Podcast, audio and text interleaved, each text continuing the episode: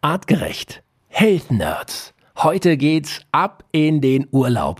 Völlig egal, ob im eigenen Garten oder am Gardasee, auf Balkonien oder den Balearen. Wir sind alle urlaubsreif und freuen uns auf ein paar entspannte Tage in der Sonne.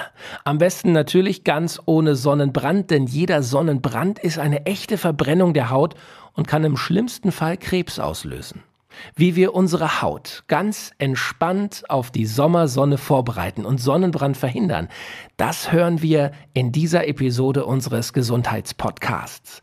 Daniel Reheis und Matthias Baum aus dem Health Nerds Wissenschaftsteam verraten uns, mit welchen Lebensmitteln unser Körper einen natürlichen Sonnenschutz aufbaut und was im Notfall wirklich gegen Sonnenbrand hilft. Wir klären außerdem die Fragen, was unterscheidet eine gute von einer schlechten Sonnencreme und warum löst das Tragen einer Sonnenbrille in unserem Körper genau das Gegenteil von dem aus, was wir eigentlich wollen? Und unsere Experten haben gute Nachrichten für alle Sonnenanbeter, denn richtig dosiert ist Sonne sogar ein Anti-Aging-Mittel für unsere Haut. Ich bin Felix Möse und ich stelle hier für euch die richtigen Fragen. Der Mensch im 21. Jahrhundert. Wohin hat uns die Evolution geführt? Wie hängen Körper, Psyche und Gesellschaft zusammen? Welchen Einfluss haben Ernährung, Bewegung und Stress auf den Superorganismus Mensch? Mit spannenden Gästen besprechen die Health Nerds von Artgerecht komplexe wissenschaftliche Fakten und Erkenntnisse der Evolution für dauerhafte Gesundheit durch einen artgerechten Lebensstil in der modernen Welt. Mit praktischen, sofort anwendbaren Tipps und cleveren Lifehacks. Health Nerds. Mensch einfach erklärt. Der Sommer kommt, endlich ist das Wetter wieder schön und ich glaube, so geht's den meisten von uns. Wir alle haben dieses endlich Gefühl wieder in uns und freuen uns vielleicht auf den Sommer daheim im Garten, auf dem Balkon, auf einer Liege oder sogar im besten Fall irgendwo im Süden in der Sonne am Meer. Und darüber wollen wir heute sprechen, denn mit diesem schönen Sommerwetter äh, gehen leider auch immer wieder Hautprobleme einher. Vor allem Sonnenbrand ist ein großes Thema und natürlich auch die Gefahr vor Hautkrebs, wenn also irgendwann die Hautzellen tatsächlich zu sehr entarten und durch die Sonne zu sehr geschädigt werden. Wir wollen heute ganz konkrete Tipps geben geben? Was können wir präventiv tun? Wie gut funktionieren Sonnenmilch und Co? Gibt es da Unterschiede? Gibt es da Dinge, die man besser machen kann? Und wir wollen euch einfach mit unseren Health Nerds, mit der geballten Power unserer Wissenschaftler hier ein paar richtig gute Tipps für diesen hoffentlich super sonnigen Sommer 2021 geben. Ich freue mich sehr, Daniel Reheis und Matthias Baum, unsere Top-Wissenschaftler aus dem Health Nerds Wissenschaftsteam, beide heute hier im Podcast. Männer, schön, dass ihr da seid. Zeit. Hallo. Hallo Felix. Hallo Felix. Jetzt gleich mal vorneweg die Frage. Benutzt ihr Sonnenschutz? Also ich kann mal anfangen. Ich nutze natürlich auch Sonnenschutz, äh, wenn es denn äh, notwendig ist, aber ähm, die Frage ist natürlich, wie viel verwendet man? Das heißt, ähm, ich bin ja eher so ein hellerer Hauttyp im Vergleich zu Daniel.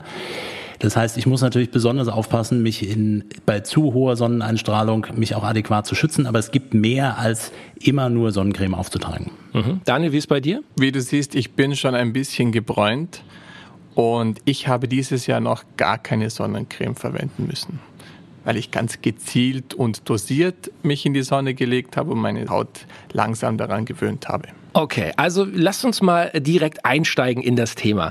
Ich stelle jetzt eine, äh, eine Frage, die ist natürlich ein bisschen überspitzt formuliert, aber warum brauchen wir Menschen überhaupt Sonnenschutz? Hätte die Evolution sich da nichts einfallen lassen können? Na, sie hat sich sicherlich was einfallen lassen, aber wie wir das ja schon häufiger besprochen haben, ist das Problem eher, wie leben wir heute und wir leben nicht mehr so, wie es vielleicht evolutionär vorgesehen war.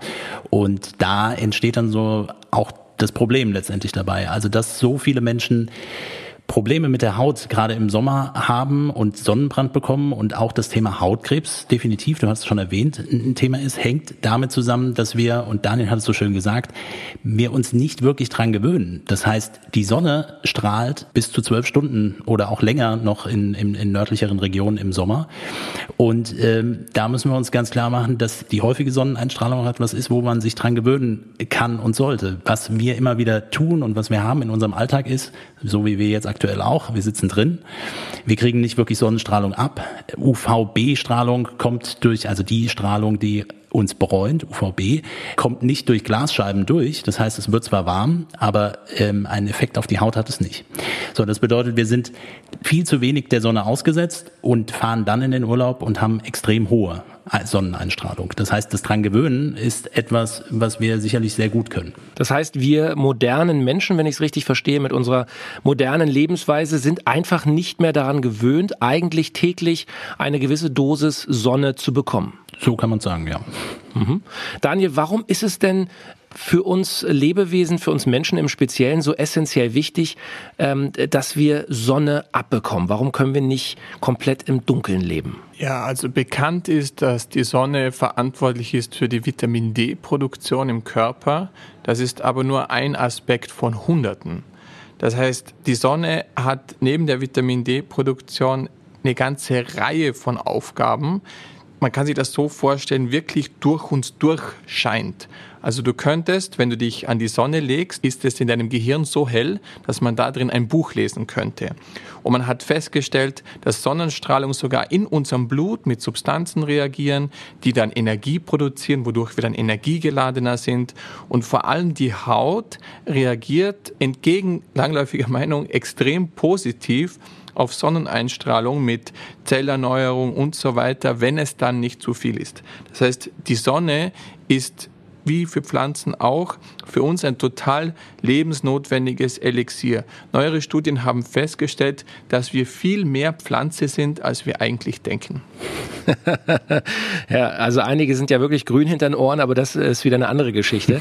Okay, wir halten fest, also wir Menschen brauchen UV-Licht, wir brauchen die Sonne, ganz klar, aber eben, und das ist im Grunde der, der Hauptknackpunkt, wenn wir aus unserem äh, städtischen Alltag plötzlich in den Süden fliegen, fliegen und dann äh, uns zwölf Stunden an den Strand in die Sonne legen und brutzeln, dann ist es eben nicht gut. Was passiert konkret in so einem Fall, wenn ich mir einen Sonnenbrand hole und zu viel Sonnenlicht meine Haut wirklich verbrennt? Was passiert im Körper in der Haut? Der wesentliche Punkt, den du jetzt gerade da erwähnt hast, ist das Thema vorher gar nicht und dann extrem. Und wir haben immer bei allen und auch Sonnenlicht ist ein gewisser Stressor für den Körper. Und dieser Stressor sollte halt passend dosiert sein und man sollte sich immer dann wieder dran gewöhnen können. Wenn ich mich jetzt wirklich in die Sonne lege, auch in die Mittagssonne und mich ähm, richtig schön ähm, der Strahlung aussetze ohne Sonnenschutz, dann geht die Haut kaputt, sie verbrennt. Das ist dann eine Verbrennung im Regelfall ersten Grades, diese Rötung und Rötung vermittelt dann über Schmerzsensoren eine äh, Info an das Rückenmark und das Rückenmark gibt es weiter ans Gehirn und es interpretiert sich als ein Brennen. So und äh, was passiert ist, dass dann Gewebe kaputt geht und diesen positiven Effekt, den etwas Sonne und UV-Einstrahlung hat, nämlich Zellen zu regenerieren, wird dann extremer. Es muss mehr umgesetzt werden und wenn das häufiger passiert und dann immer nur so einmal im Jahr oder zweimal im Jahr zu den Urlaubszeiten, äh, dann hat man eine gewisse Gefahr, dass auch Zellen entarten können. Okay, was können wir tun, um eben genau das zu vermeiden? Darüber wollen wir sprechen heute hier im Podcast und wir wollen eben auch ganz konkrete Tipps geben. Lasst uns die Sache mal chronologisch angehen. Ähm, wenn ich zum Beispiel weiß, ich werde in sechs oder acht Wochen in den Urlaub fahren, gibt es etwas, das ich jetzt heute schon präventiv tun kann, um meinen Körper, meine Haut auf die äh, schöne Südsonne vorzubereiten? Also präventiv ganz klar, wie mit allem, es ist Training. Das bedeutet, man muss auch die Sonneneinstrahlung trainieren und den Körper darauf vorbereiten. Und das bedeutet, dass man am besten jeden Tag schon mal anfängt, wenn Sonne ist, sich der Sonne auch etwas auszusetzen. Dann eben einige Minuten, wenn man startet und wenn man eher einen helleren, einen helleren Hauttyp hat, sich der Sonne für 10 Minuten, 15 Minuten auszusetzen und das mehrmals die Woche oder häufiger.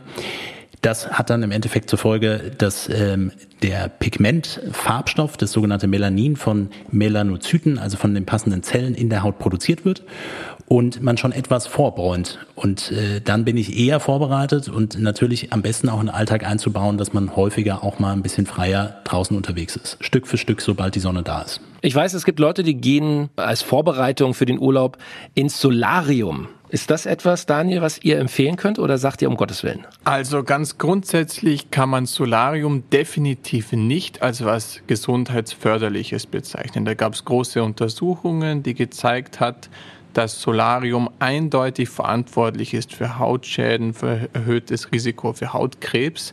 Das heißt, diese Intensität, die man hier äh, in einem künstlichen Umfeld erzeugt, ist wirklich für die Haut zu viel.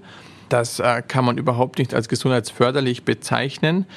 Wenn man jetzt gar nie an der Sonne war und sagt, okay, ich fahre jetzt in Urlaub und ich möchte die Haut ein klein wenig darauf vorbereiten und man macht das mal, dann kann man das schon mal machen. Aber generell regelmäßig ins Solarium zu gehen, davon würde ich ganz strikt abraten. Aber durchaus zu sagen, ich gehe präventiv ein bisschen ab und an mal in die Sonne, um meinen Körper schon dran zu gewöhnen, dass er bald bei meinem Italienurlaub oder Mallorca-Trip mehr Sonne bekommt, das kann man als Tipp mitgeben. Definitiv. Das ist kein Tipp, das ist eine Notwendigkeit. Ja, guter Hinweis.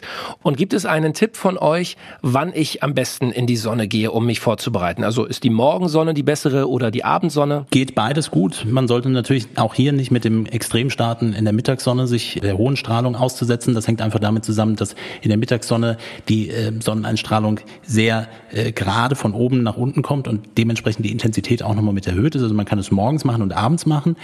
Wenn man gerade das Thema der Vitamin D-Produktion Produktion, was der Daniel auch schon angesprochen hat, auch mit anregen möchte, dann ähm, kann man immer so, das ist auch in den Wintermonaten äh, in der Tendenz etwas, wo man nochmal drauf achten kann, wenn die Schattenlänge länger ist als der eigene Körper, dann ist der Winkel so flach, dass die Produktion ähm, des körpereigenen Vitamin Ds teilweise schon gar nicht mehr ausreicht.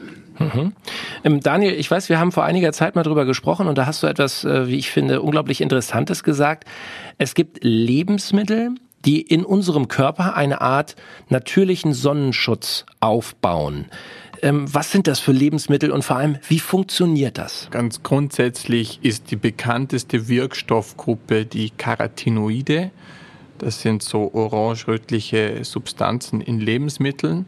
Das heißt, alle Lebensmittel, natürliche Lebensmittel natürlich, die diese Farbe haben, enthalten in der Regel mehr oder weniger von diesen Carotinoiden. Und wenn man die isst, dann baut man deutlich schneller und besser einen Sonnenschutz auf. Also das geht 30, 40, 50 Prozent besser, also einen deutlichen Effekt. Und die berühmtesten Lebensmittel ähm, sind natürlich die Karotte, aber fast einen ähnlichen oder vielleicht sogar besseren Effekt haben beispielsweise die Süßkartoffel, die Tomate. Wenn man bei den Früchten ein bisschen reinschaut, vor allem die Papaya, was auch gerne im Sommer gegessen wird und soll, ist die Wassermelone. Die enthält auch besonders viel von diesen Substanzen. Und dann kann man seine Haut zusätzlich noch schützen mit Antioxidantien. Und die finden wir in unserer Nahrung vor allem in allen möglichen Zitrusfrüchten und was vielleicht gar nicht so zum Sommer passt, aber was ich doch auch oft essen würde, sind ähm, Kohlgewächse. Man kann Brokkoli essen, alle möglichen Kohlarten natürlich vom äh, Sauerkraut, was jetzt vielleicht eher was für den Winter ist, aber ich esse es auch im Sommer. Alles Mögliche, was zu den Kohlgewächsen gehört, sind super Antioxidantien für die mhm. Haut. Und gibt es da eine Kennzahl? Kann man das äh, irgendwie messen, dass man sagt, wenn ich mich tatsächlich regelmäßig präventiv mit diesen Lebensmitteln äh, versorge, hat meine Haut schon mal per se, äh, keine Ahnung, äh, Sonnenschutzfaktor 8 oder sowas? Kann man das so sagen? Ja, also man kann grundsätzlich äh, sagen, wenn man jetzt eine Woche lang regelmäßig mindestens 200 Gramm dieser orangefarbenen oder roten Lebensmittel konsumiert, dann hat man einen Basisschutz, Daumen wir mal Pi, Sonnenschutzfaktor 10. Das lässt sich nicht so einfach auf jeden ummünzen, weil jeder ein bisschen eine andere Haut hat. Es gibt natürlich Menschen, die sind extrem hell. Da können die wahrscheinlich so viel Beta-Carotinoide essen, wie die wollen. Die werden trotzdem nicht dunkel. Aber ich gehe jetzt mal vom Gros-Durchschnitts ähm, Europäer aus, der nicht extrem hell ist und dann funktioniert das ungefähr so. Ich finde das einen ganz interessanten Ansatz, wenn man sich nochmal darüber klar wird, dass wir jetzt für Sonnenschutz sorgen, indem wir etwas über die Nahrung aufnehmen. Und das zeigt eigentlich auch bei ganz vielen Hautthemen, also jetzt mal fern auch ein bisschen des Sonnenbrandes oder ähnlichem, dass Hautprobleme nicht nur von außen bekämpft werden oder geschützt werden müssen. Das heißt, ich habe Verbindungen, ganz klar vorhandene Verbindungen zwischen Haut und dem Darm und auch die Haut hat ein eigenes Mikrobiom. Und es gibt auch klare Verbindungen zwischen Gehirn und der Haut. Das gehört auch in der Vorbereitungsphase zum Beispiel noch mit dazu, dass allein die Sonneneinstrahlung, auch die UV-Strahlung, die über unsere Netzhaut ankommt, im Gehirn dafür sorgt, dass ein Stoff produziert wird und ausgeschüttet wird, der, der an die Haut gelangt, der dann die Melaninproduktion anregt. Das heißt, nicht nur die direkte Einstrahlung ist wichtig, sondern auch die Strahlung, die über die Augen reinkommt. Und das im Umkehrschluss bedeutet, eine Sonnenbrille durchgehend im Sommer zu tragen, erhöht auch das Risiko auf Sonnenbrand und verstärkt den Sonnenbrand auch, weil eben dieses Regulativ über die Augen und das Gehirn nicht mehr mitgegeben ist. Oh, das finde ich hochinteressant. Das heißt eigentlich, streng genommen, eine Sonnenbrille ist kontraproduktiv. Definitiv. Und ja auch nicht evolutionär vorgesehen. Nichtsdestotrotz gibt es vielleicht den einen oder anderen Ophthalmologen, äh, also Augenarzt, der uns jetzt zuhört und sagt, äh, ja, aber äh, zu viel UV-Einstrahlung für das Auge ist auch nicht gut, aber gleiches gilt, auch hier gibt es natürlich eine Pigmentierung und auch ein dran gewöhnen. Wenn ich mich dann im Urlaub mit offenen Augen in die Mittagssonne lege, dann wird es natürlich sehr extrem, aber auch das Auge kann natürlich adaptieren und sich dementsprechend also anpassen. Okay, also hochspannend. Ich fasse nochmal zusammen. Wir können tatsächlich präventiv vor dem Urlaub, bevor wir starten, einiges tun. Äh, es gibt bestimmte Lebensmittel, die uns also einen natürlichen Sonnenschutz ermöglichen.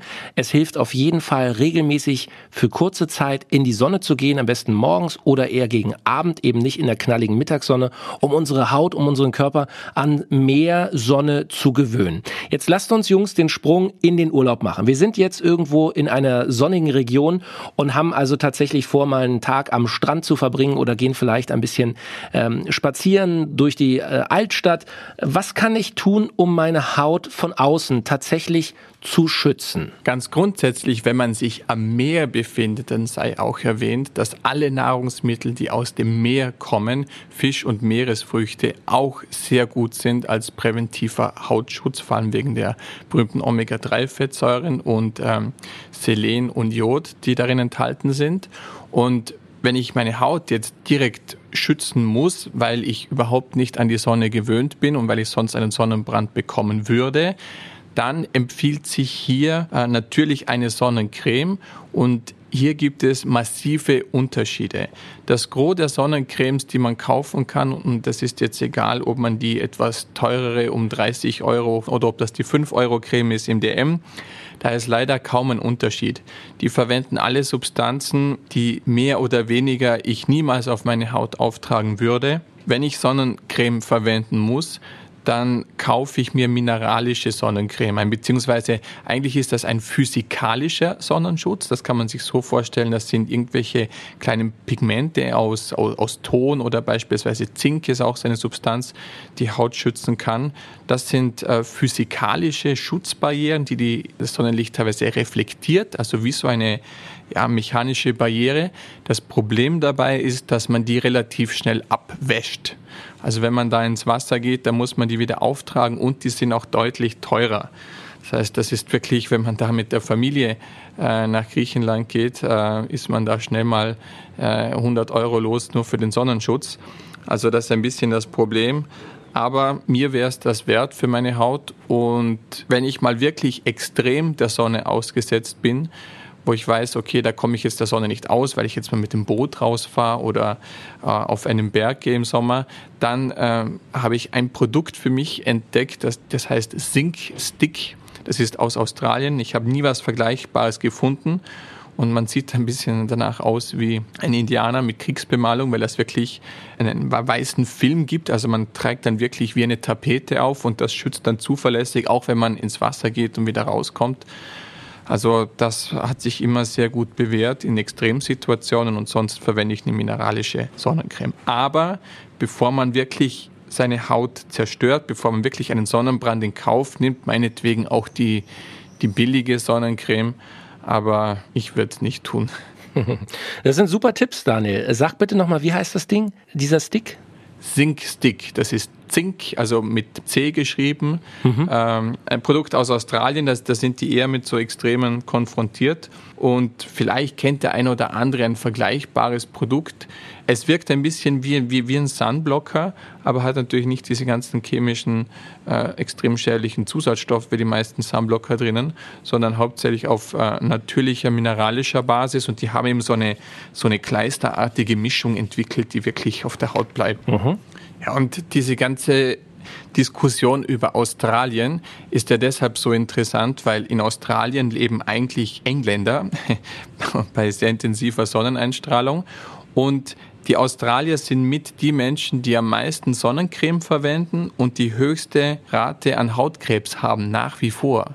Das heißt, da gab es ein Paradox, das nie ganz aufgelöst wurde. Und wenn man die Wissenschaft sich jetzt anschaut, dann sieht man, dass Sonnenstrahlen eigentlich, wenn man die gut dosiert einsetzt, Antikrebs sind. Weil viele gehen davon aus, dass die Sonne per se prokanzerogen ist, also Hautkrebs auslösend. Und es ist wirklich andersrum. Das Vitamin D, das produziert wird und ganz viele andere Substanzen, die sind Antikrebs.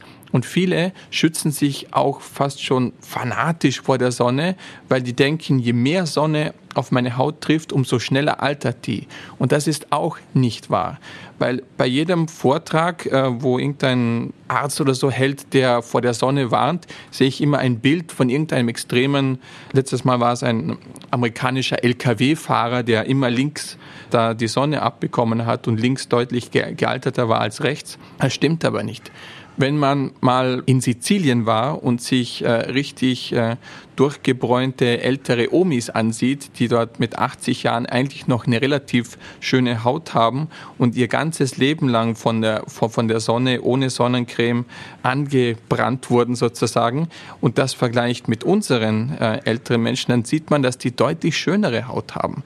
Also es ist überhaupt nicht wahr, dass die Sonne per se das macht. Nur wenn man extrem seine Haut öfters verbrennt und sich nicht bewegt äh, in der Sonne, sondern wirklich, wie man das klassisch macht, sich einfach in die Sonne legt und sich da drauf brennen lässt, dann führen diese Hautschäden natürlich zur Hautalterung. Aber wenn man die von uns genannten Nahrungsmittel regelmäßig konsumiert, das heißt, wenn man gesunde Fettsäuren, Fisch und rotes und gelbes Gemüse regelmäßig konsumiert und die Sonne dosiert verwendet, ist sie sogar ein Anti-Aging-Mittel.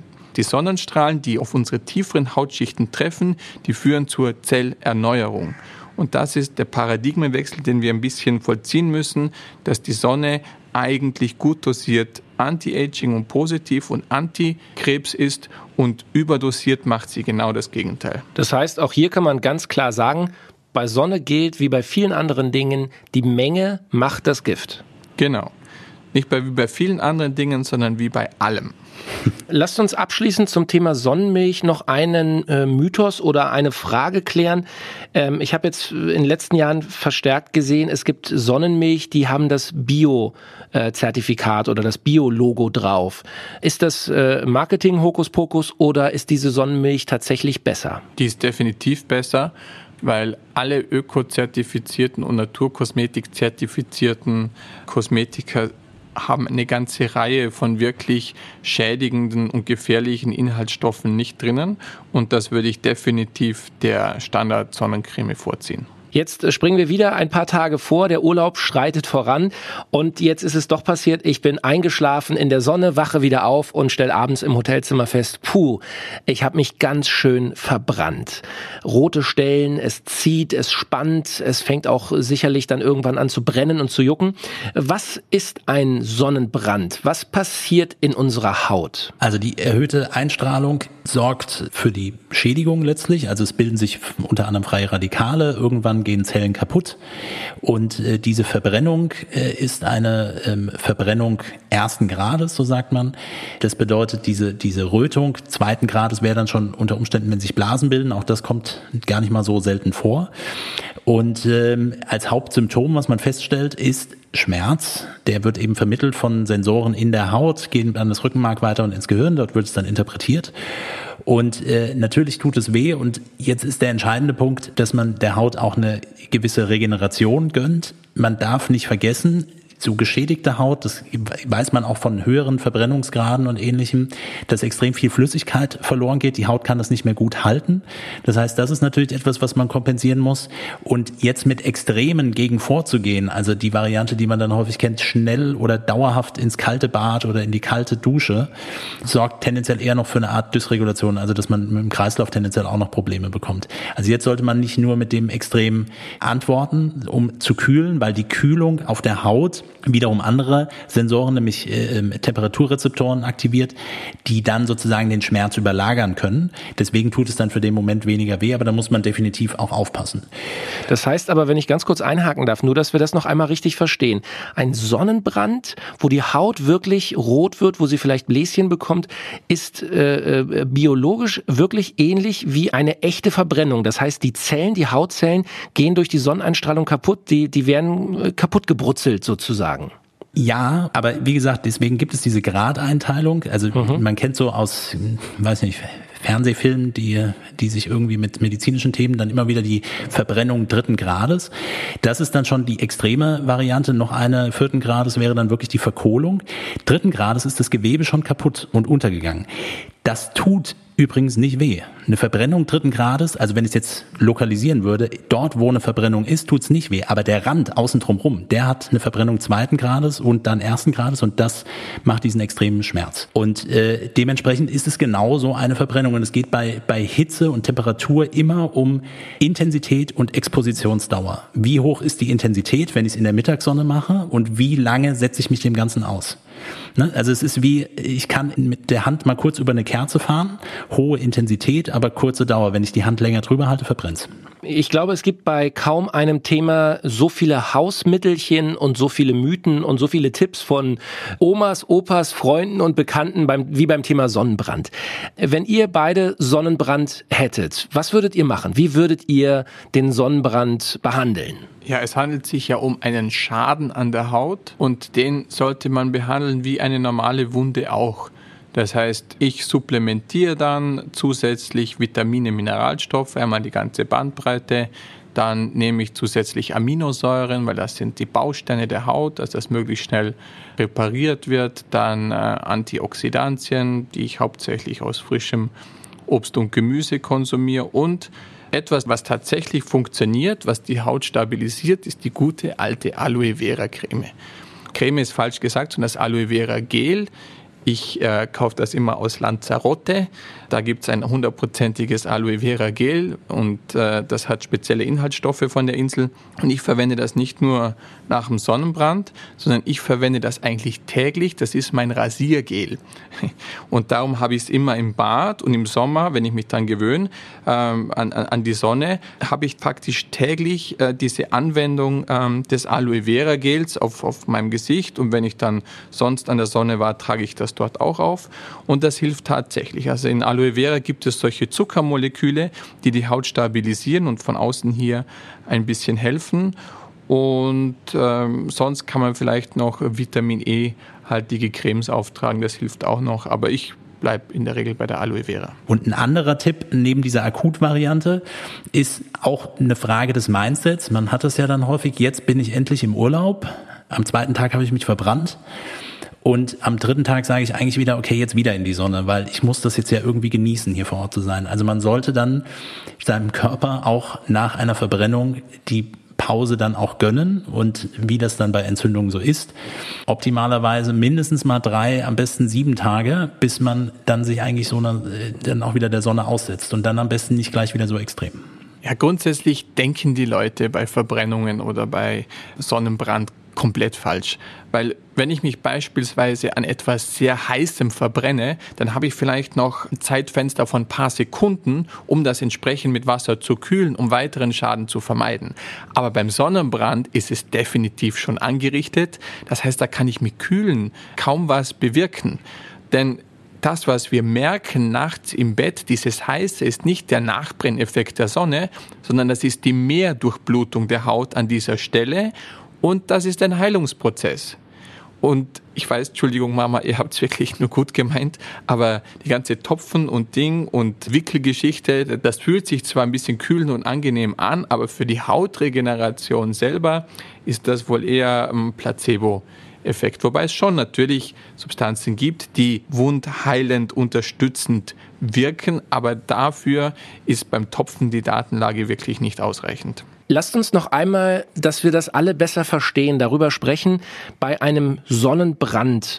Im schlimmsten Fall, Wie kann sich daraus später ein Krebs entwickeln? Was passiert in der Haut? Die Sonnenstrahlung, die kann unsere DNA in der Haut schädigen. Das heißt, wir bestehen ja aus Zellen und unsere Hautzellen beinhalten einen Zellkern. Und in diesem Zellkern ist Erbinformation von Mama und Papa drinnen. Das heißt, diese UV-Strahlung ist in der Lage, hier Schäden anzurichten. Die Zelle kann es bis zu einem gewissen Grad reparieren. Das heißt, bis zu einer gewissen Dosis können wir problemlos die Schäden, die die Sonne anrichtet, reparieren. Aber wenn das zu oft und zu viel und zu heftig passiert, dann kann es sein, dass wir die Zellen nicht mehr reparieren können. Und dann werden diese Zellen in der Regel getötet, aber es kann auch sein, dass eine von der Sonne geschädigte Zelle überlebt. Und das ist dann eine entartete Zelle. Das heißt, die Sonne kann eine Hautzelle in eine Tumorzelle verwandeln und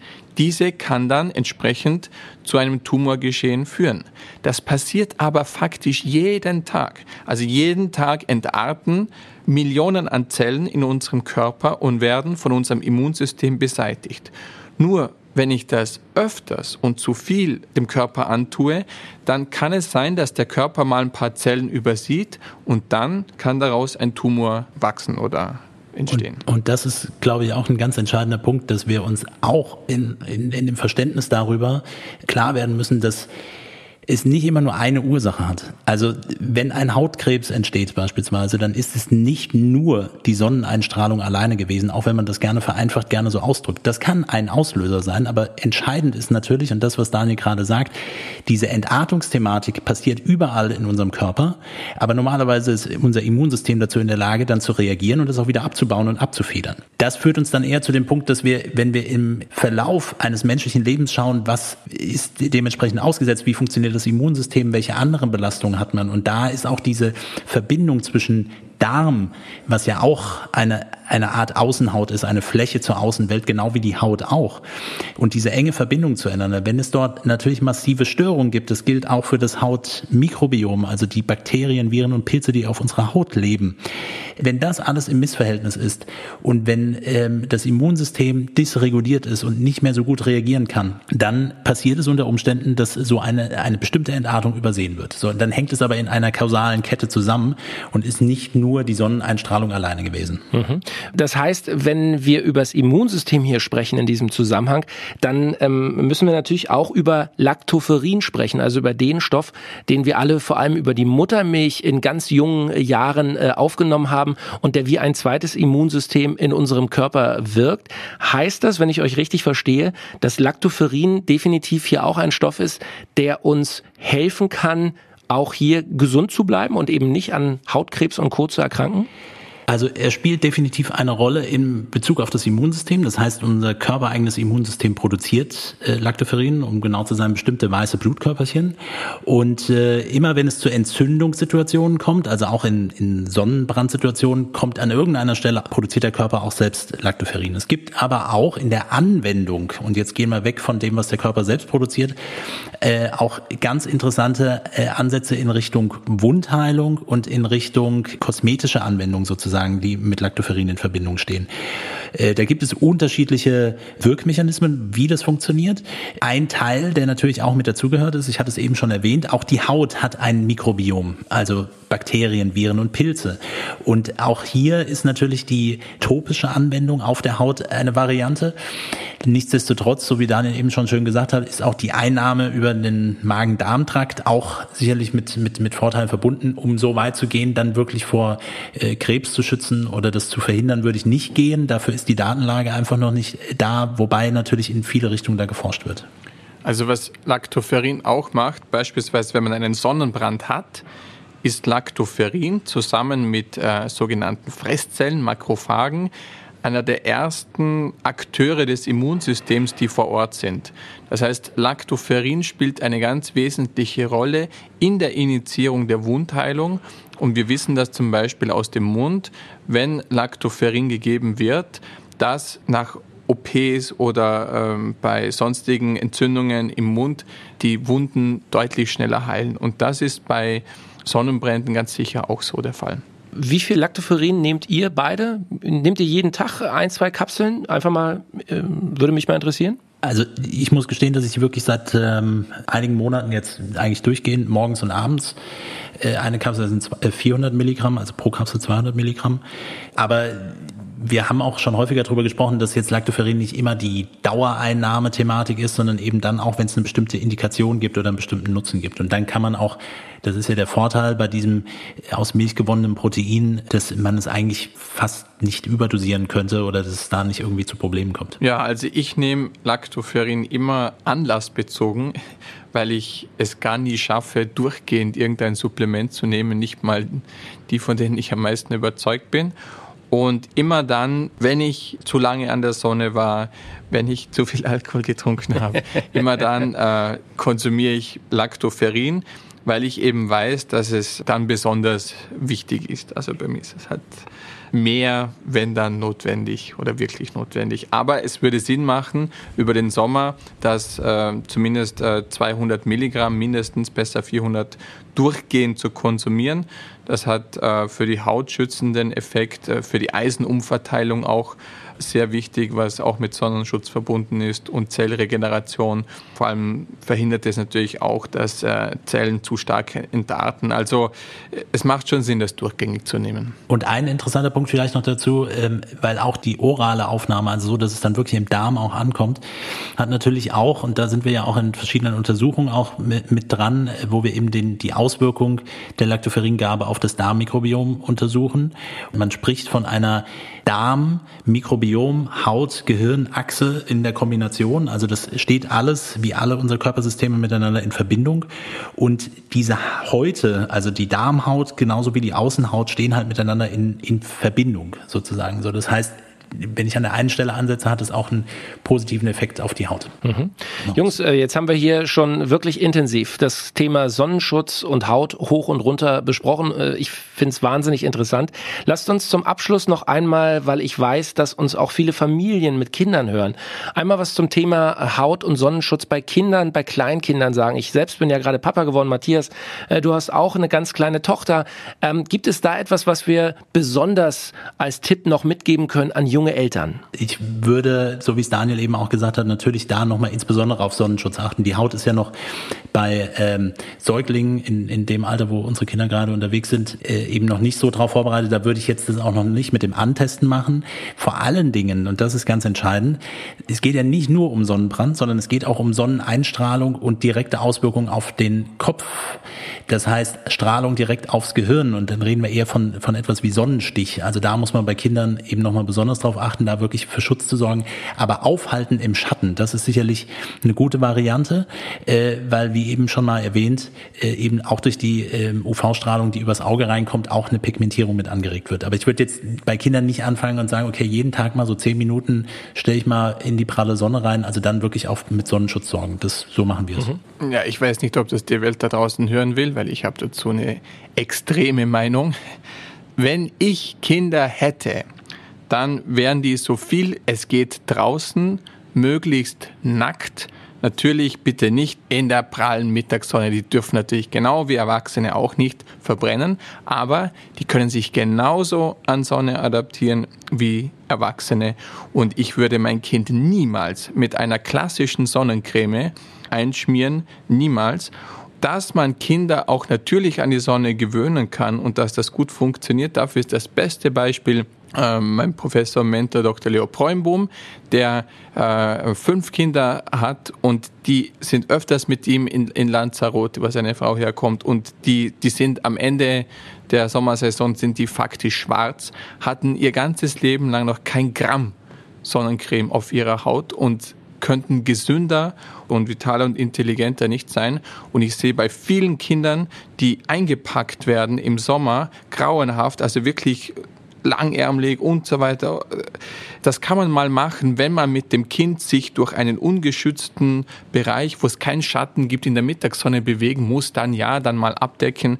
Aber in der Regel bekommen Kinder viel, viel, viel zu wenig Sonne. Wir schützen sie viel zu sehr vor der Sonne, die für Kinder noch viel notwendiger ist als für Erwachsene. Männer, eine ultra spannende, hochinformative und wie gesagt, ich betone es immer gerne, wissenschaftlich fundierte äh, Podcast-Episode, die wir hier ähm, heute besprochen haben. Ich sage ganz herzlichen Dank. Ich wollte eigentlich mit euch heute auch noch über das Thema Bakterien im äh, Trinkwasser in fremden Ländern sprechen. Jeder kennt das, man hat dann so Magen-Darm-Probleme und natürlich auch das Thema ähm, Ernährung im Urlaub und auch wie viel sollte ich eigentlich trinken, wenn ich in einem heißen Land unterwegs bin. Ich würde vorschlagen, wir machen wieder eine Expertenfolge Folge in diesem Sommer und geben genau diese Tipps auch noch weiter. Bis hierhin sage ich aber erstmal vielen Dank und äh, wünsche euch jetzt schon mal einen guten Start in einen hoffentlich sehr sonnigen Sommer. Vielen Dank. Wünsche ich dir auch, Felix. Artgerecht. Health Nerds. Mensch einfach erklärt. Ein All Ears on You Original Podcast.